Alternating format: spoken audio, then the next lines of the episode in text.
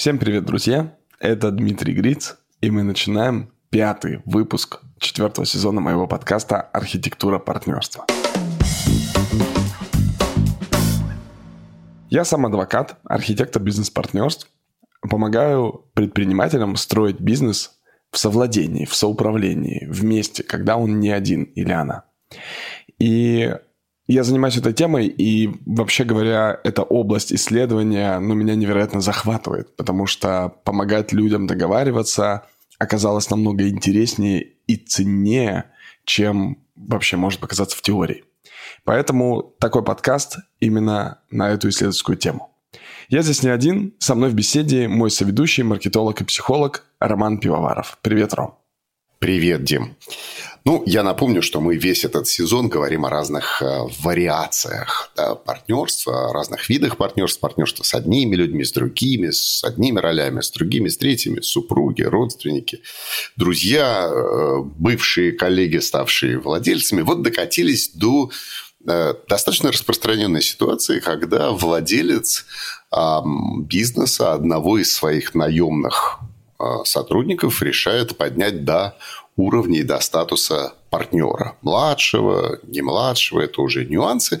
Но, в общем, он открывает с ним некую новую главу. Он становится с ним в партнерство по той или иной причине. Вот давай это обсудим. А, вообще, в каких ситуациях это происходит? Вообще, почему вдруг люди решают а, раздать кому-то доли или раздать кому-то опционы и как-то вот с, с барского плеча от щедрот душевных а, начать раскидывать такие вещи. Как это происходит? Почему люди это делают? В целом могут быть две э, принципиально разные ситуации. Это инициатором является работодатель, ну то есть вот первоначальный владелец да, э, компании, и инициатором является работник. И мы сейчас будем рассматривать каждую из них. Инициатором является владелец первоначальной компании, я называю core partner, типа партнер ядро. Угу. В каких ситуациях вообще раздают доли? В моей практике встречались три ситуации. Первое. Это когда не хватает ресурсов для того, чтобы нанять очень нужного тебе человека.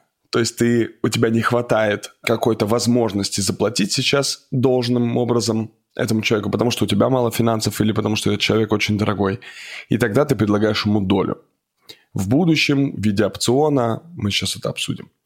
Вторая ситуация, когда ты ему тоже предлагаешь долю там в будущем или прямо сейчас, когда у тебя кризисные времена. Например, в пандемию было роздано очень много опционов, потому что выручка очень сильно упала, люди не могли уже платить прежний уровень зарплат. То есть в целом ситуация была до этого, что люди могли платить, ну, предприниматели могли платить эти зарплаты, но этот доход очень сильно упал, и многим предложили какую-то небольшую долю вместо сиюминутного заработка, то есть некоторую там э, журавля в небе, да, а не синицу в руках. И третье, когда у тебя все в порядке с деньгами, и было, и есть, но ты понимаешь, что этот сотрудник для тебя настолько важен, что ты хочешь его, э, как бы создать ему золотую клетку. И поэтому его берешь в совладельцы и говоришь, вот теперь-то ты никуда не денешься, никуда не перейдешь. В целом так бывает и в маленьких бутиковых компаниях, и в больших фирмах. Ну, в больших корпорациях корпорации дают доли сотрудникам, чтобы как раз повышать их мотивацию. Ну, например, в компании Яндекс это открытая публичная информация, что есть целая опционная программа. У компании там Додо Пицца тоже есть большая опционная программа. Тройка Диалог когда-то была существовавшая, у них большая была интересная партнерская программа, когда они выдавали доли и делали совладельцем очень широкий круг людей. Эм, это такой способ мотивации, как бы синхронизации интересов и целей сотрудника с интересами и целями компании, потому что ну, сотрудник понимает, что он каждый рубль потративший, он хоть какой-то небольшой долей, но свой рубль тоже отдает. Да, Слушай, а можно я здесь как раз в блиц-режиме вот Давай. тебя что спрошу? Как раз вот про вот эти крупнокорпоративные истории, Яндексы, Доды и прочее. Ведь да. там действительно, ты говоришь, они очень широкому кругу лиц это раздают. То есть там речь идет о десятках и сотнях людей. Да, а, и это микроскопические доли, да, да. такие суперминоритарные истории. А, насколько я подозреваю, здесь я не настоящий спарщик, ты поправь меня, если нет, угу. что эти доли приходят с некоторыми условиями, что эти Конечно. доли, там, например, вы получаете только если X, а, или там вы их имеете, пока работаете в компании, а когда уходите, вы их обязаны продать, то есть вот какие-то такие истории. Да, да, конечно. Вот, а, вот все это, вот такие вот микроопционные истории, они психологически превращают людей в ощущение партнерств. То есть это тоже бизнес-партнерство, даже если это там 100 человек, длинный хвост, у которых суммарно набирается 1% компании. Я думаю, что нельзя сказать, что это, например, там повсеместно работает или повсеместно не работает. Я думаю, что сильно зависит от того... Нет, нет, как мотивационный инструмент я понимаю. Я именно к тому, что становится ли это ситуацией партнерства, извини, что перебил. Ну, в некоторой степени, в зависимости от того, какие полномочия э, передаются этому человеку вместе с маленькой его долей. Ну, например, он получает 0,5% там, от компании.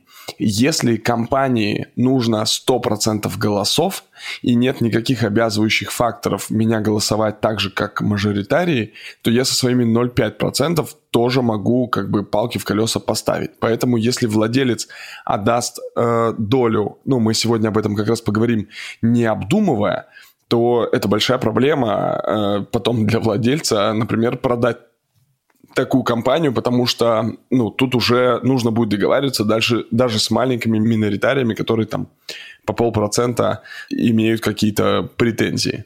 Угу, угу. Вот, вот куда это все потом упирается. Естественно, в большинстве ну, таких крупных организаций есть целый перечень, и ну, есть просто опционная программа, по которой написано, что там это, например, привилегированные акции, в том смысле, что по ним можно получать деньги, но по ним не, нельзя принимать решения. К примеру, так. Есть же люди, которые смотрят на больших, но при этом к нормальным юристам не обращаются и делают как будто бы у себя. Они раздают опционную программу, они раздают там по одному проценту от своей какой-то хорошей там девелоперской компании, например, где группа компаний и все такое. Вот они раздают там по одному проценту. Это даже как-то оформляют. А потом выходит так, что этот человек начинает, ну, свой процент, например, продавать на рынке. Он говорит компании, вот купи у меня за столько денег. Компания говорит, это слишком дорого. Он говорит, ну, тогда я пошел продавать на рынок. И он начинает продавать на рынок. А компания такая, а, у нас что, нет блокировки никакой э, на тему того, что, ну, как бы здесь он не может продавать. Ох, черт, мы об этом не подумали. Вот, поэтому, ну, здесь есть, есть как бы такой момент, о котором тоже нужно задуматься. Ну, ладно. Это мы сейчас коснемся. Большие корпорации об этом думают. У них чаще всего ты, во-первых, не сразу же получаешь э, вот эти профиты от владения долей. Она там будет вестинговаться, она будет взращиваться. Мы об этом чуть попозже поговорим. И вторая ситуация, ну вот э, как бы крупными мазками. Первая ситуация по инициативе core partner, человек, который э, владел компанией с самого начала. И второе – это инициатива работника. Вот представьте, вы предприниматель, и мы думаем, что это подкаст для предпринимателя. К вам приходит сотрудник и говорит «я хочу долю». Или он говорит «мне нынешней мотивации недостаточно». И тут начинает владелец компании такой, а, а, да, есть опционные программы, точно, нужно дать им всем опционы и все такое. А здесь, знаешь, еще частая ошибка какая бывает, что приходит один с этим вопросом, да. а владелец начинает думать, так, ну, одному же нельзя дать, надо давать всем. Значит, Именно пришел так. один, а на выходе появляется большая опционная программа по разбазариванию государственных земель. Сто процентов. Поэтому, когда к вам приходит человек, который говорит, я хочу долю, это еще не означает, что нужно отдать ему эту долю. Потому что чаще всего человек сам не особо сильно понимает, что хранится под словом «хочу долю» по словосочетанию. Поэтому я придумал такое выявление мотивации.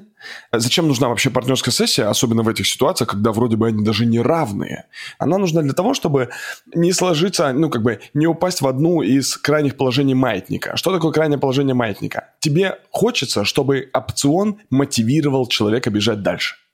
При этом ты, если ему просто отдашь долю, ну и правда его будешь мотивировать, то он будет очень мотивирован, но ты создашь себе, как владелец, много проблем разных, сложных, э, которые потом тебе придется разруливать и решать, когда он вдруг будет немотивирован или конфликт какой-то произойдет.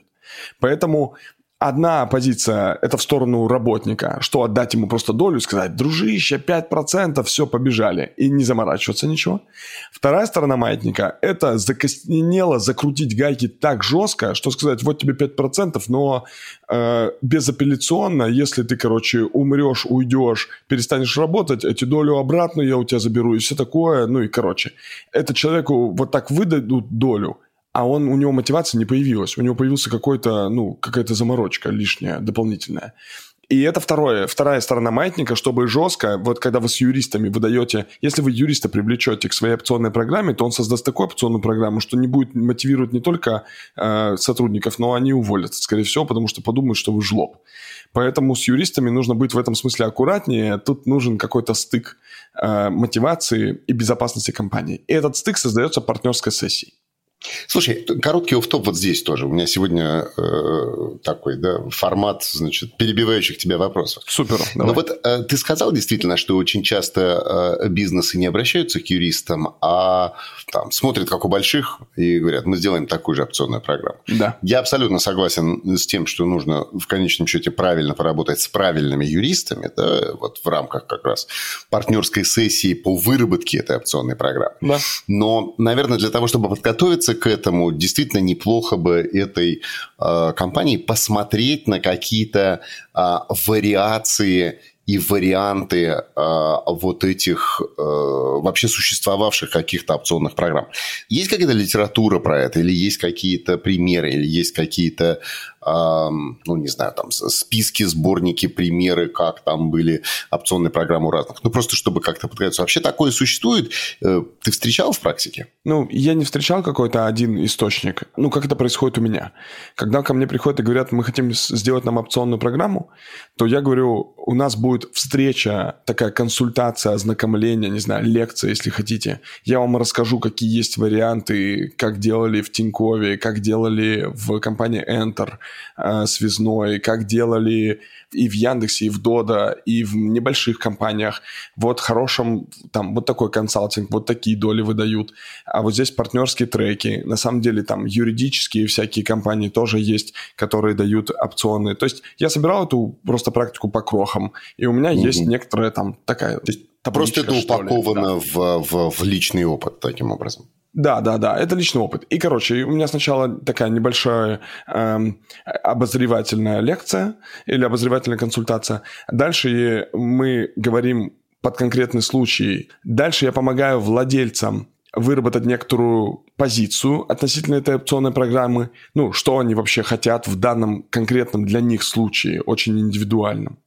Потом мы выходим на партнерскую сессию, где я занимаю абсолютно нейтральную позицию и даже в определенных моментах больше защищаю вот этого работника, которому выдают долю задаю разные вопросы, и когда вот эти ограничивающие условия создаются в рамках сессии, то для работника это происходит намного более нативно и естественно, потому что, во-первых, он правда может какие-то изм... повлиять на какие-то условия и сказать, слушайте, ну, если я уволюсь через 10 лет, я хочу все-таки, чтобы у меня была доля несгораемая уже после 7 лет э, работы. И владелец такой, ну ладно, 7 лет это уже нормально. То есть в, в диалоге, в партнерской сессии работник все равно может себе забрать лучшие условия, чем просто ему сверху их повесят. Но и он может быть услышан. Э, проводится эта партнерская сессия, и дальше составляются эти документы по итогу. Вот. И я все-таки сейчас чуть-чуть вернусь во второй сценарий, когда к тебе приходит сотрудник и говорит, я хочу долю, то есть, э, ну, такое Э, у меня упражнение, когда вот этот владелец с сотрудником садится и говорит, а вот то, что ты хочешь долю. Вот смотри, есть разных 8 выгод, которые могут под фразой «хочу долю» храниться и интерпретироваться. Первое – это отсутствие финансового потолка, то есть ты получаешь долю от прибыли. Второе – ты хочешь влиять на принятие решений. Третье – ты хочешь долю от продажи компании. Если компания будет продана, ты хочешь, чтобы ну, как-то твои усилия тоже вознаградились. Четвертый, ты хочешь социальный статус совладельца бизнеса. Ты хочешь об этом где-то написать, что-то сказать, ты хочешь признания, и это абсолютно нормально, но это тоже как бы один, одна из выгод. Пятое, у тебя есть желание меньше работать или вообще не работать, но получать пассивный доход. То есть ты хочешь, ну, в такую стадию пассивного вознаграждения такое, знаешь, за годы работы. Шестое, ты хочешь заниматься чем-то еще параллельно. То есть не то, чтобы ты хочешь уйти на покой, но ты хочешь же здесь, в этой компании, но и параллельно чем-то заниматься и вот здесь закрепиться в виде доли. Седьмое, тебе кажется, что как только ты становишься партнером, это отсутствие подчинения. Ты не хочешь быть подчиненным, а хочешь выйти в партнеры. Это не социальный статус, а это отношения между нами. И восьмое – это получение предпринимательского опыта и знаний. Ты хочешь себя поставить в эту роль для того, чтобы почувствовать реальным предпринимателем, рискнуть деньгами, принимать решения ну, на основе своих денег, ну и такой получить опыт. Проранжируй, когда ты говоришь «хочу долю», с восьмого до первого места, где восьмое вообще для тебя не важно, а первое для тебя супер важно. Вот ты садишься с этим сотрудником, он ранжирует это, и дальше человек такой говорит, ну вот для меня вот это важно, для вот это вообще не важно. И, например, если он на первые места, не на восьмые, а на первые места ставит пассивный доход или желание заниматься чем-то еще, то это большой звоночек такому человеку выдавать опцион. Потому что ну, большинство владельцев компании выдает опцион человеку, чтобы он бежал быстро и еще долго. То есть он считает, что это мотивация вперед. Ну, то есть не путайте опцион с пенсией. Да, а здесь важная штука. Многие работники оценивают опцион как вознаграждение за прошлое, а не как мотивацию в будущее. И поэтому есть такие примеры, когда выдавали 2% там айтишнику, он начинал опаздывать и не приходить на встречи, а у него спросили, что случилось, может ли ему нужна какая-то помощь, что он ну, не приходит на встречи.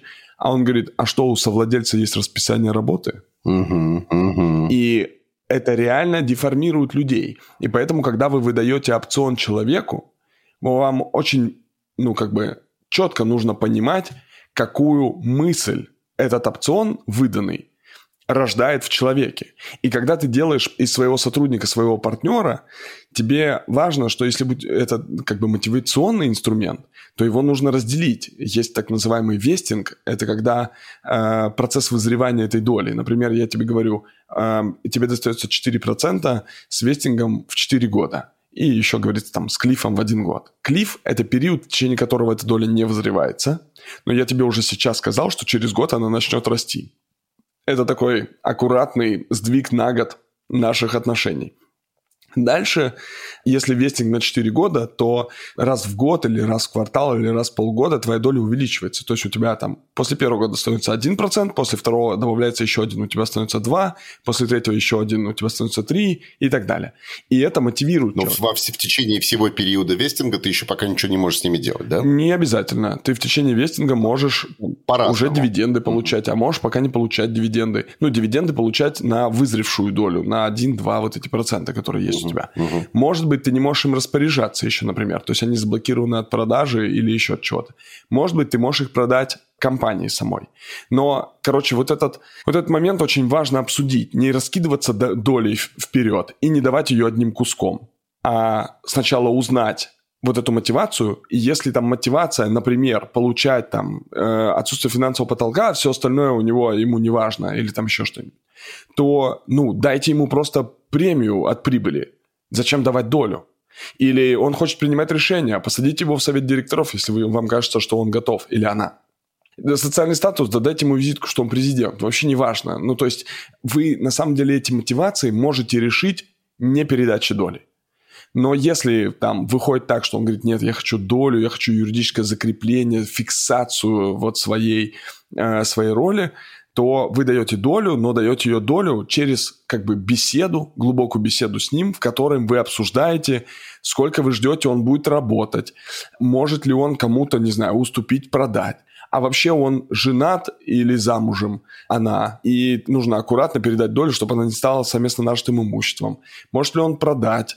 А, может ли, можете ли вы продать эту компанию, не спрашивая у него, например, ну и так далее. Если, не дай бог, с ним что-то случится, эта доля кому достанется. И вот эти все моменты, вам нужно обсудить, потому что вы же как владелец, вы как предприниматель наверняка очень четко понимаете, что ваш будущий партнер, который был наемным работником, у него может и остаться мышление наемного работника. И поэтому вы там можете не сойтись по ценностям, можете не, со, не сойтись по уровню толерантности к риску. Вы можете, ну, поймете, что как бы вы потеряете время деньги и так далее. И поэтому такую беседу абсолютно точно нужно провести – а не выгребать потом, когда у вас будет совладелец 10% или в сумме их 4 будет, и вы будете с ними не знать, что делать. В этом смысле, э, конечно, любые сомнения должны трактоваться в то, чтобы остаться в прежних ролях, не в совладельческих, но при этом Конечно, такие опционы дают, и это вообще нормальный очень инструмент, если уметь их готовить. В этом смысле для сотрудника тоже страшно, что, например, вы не будете считаться с его мнением, или что нов... его новое видение может быть непринятым и ну, никаким образом неучтенным. И это тоже нужно проговаривать. Каким образом вы измените парадигму вашей коммуникации. Слушай, ну прям целая инструкция, действительно, и прям такой очень целостный подход. Э, с каждым твоим словом я все чаще и чаще, да, больше и больше понимаю, что в конечном счете это все сводится к тому, о чем мы все время говорим, от такой тотальной прозрачной осознанности. Да. да? тотальной прозрачной осознанности, причем обоих в данном случае. И владельца, который невероятно часто затмевает себе голову вот в этой ситуации какими-то там тоже иллюзорными мыслями и про вознаграждение, и про пенсию, и ну вообще так принято. Или, ну, у всех модных компаний есть же там опционы, чем мы хуже регулярной армии там, да? Вот. И огромное количество осознанности требуется действительно от самого сотрудника, чтобы он мог для себя отрефлексировать, а, собственно, зачем ему это, эта доля. Да?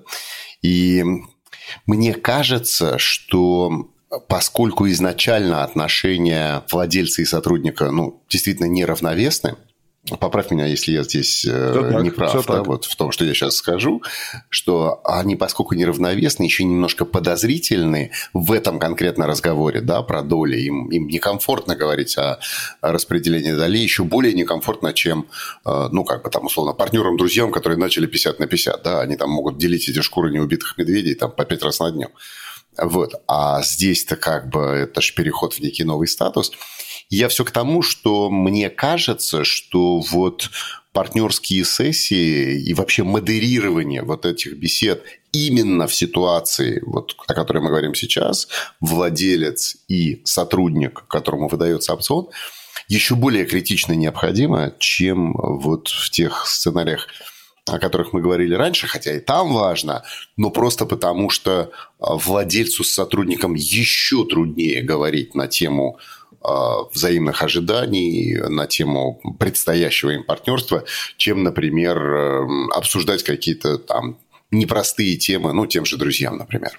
Я думаю, что ему сложнее говорить, ну, владельцу, сложнее со своим сотрудником говорить на равных, в партнерских ролях. Здесь важная штука, что вы, давая долю, пытаетесь создать ответственность у человека. Но вы не можете создать ответственность внутри другого человека. Он может только ее взять.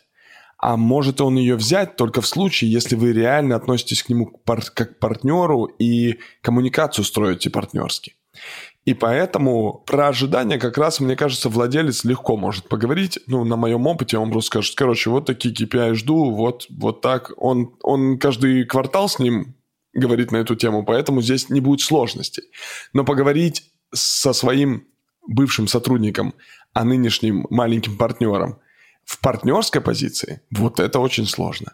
И поэтому, да. Причем поговорить в этой партнерской позиции еще даже до того, как она началась, Именно потому что они ее только обсуждают. Да, да, да. То есть в момент, когда они проектируют вот эту опционную программу, нужно так и говорить, что у нас будет разговор про опцион, Важно, что по итогам этого разговора я приму финальное решение о том, что такому, такому опциону быть или нет. Здесь, ну, нужно открыто говорить. И ты примешь такое решение. Ну, короче, вот этот, э, этот разговор, он может... Можно, на самом деле, у меня по секрету скажу, не называя компанию, у меня был такой разговор мы назвали это стратегической сессией, но стратегической сессией видения, э, менеджерского видения, как-то так это называлось. Э, я вообще не провожу стратегические сессии, но нам здесь важно же не создать у вот этого маленького совладельца обманутых ожиданий. То есть мы не хотим сказать, сейчас будут смотрины, но если что, я тебя не возьму замуж. И открыто говорить, что это прям партнерская сессия по тому, как тебе быть партнером или нет, может и не стоит.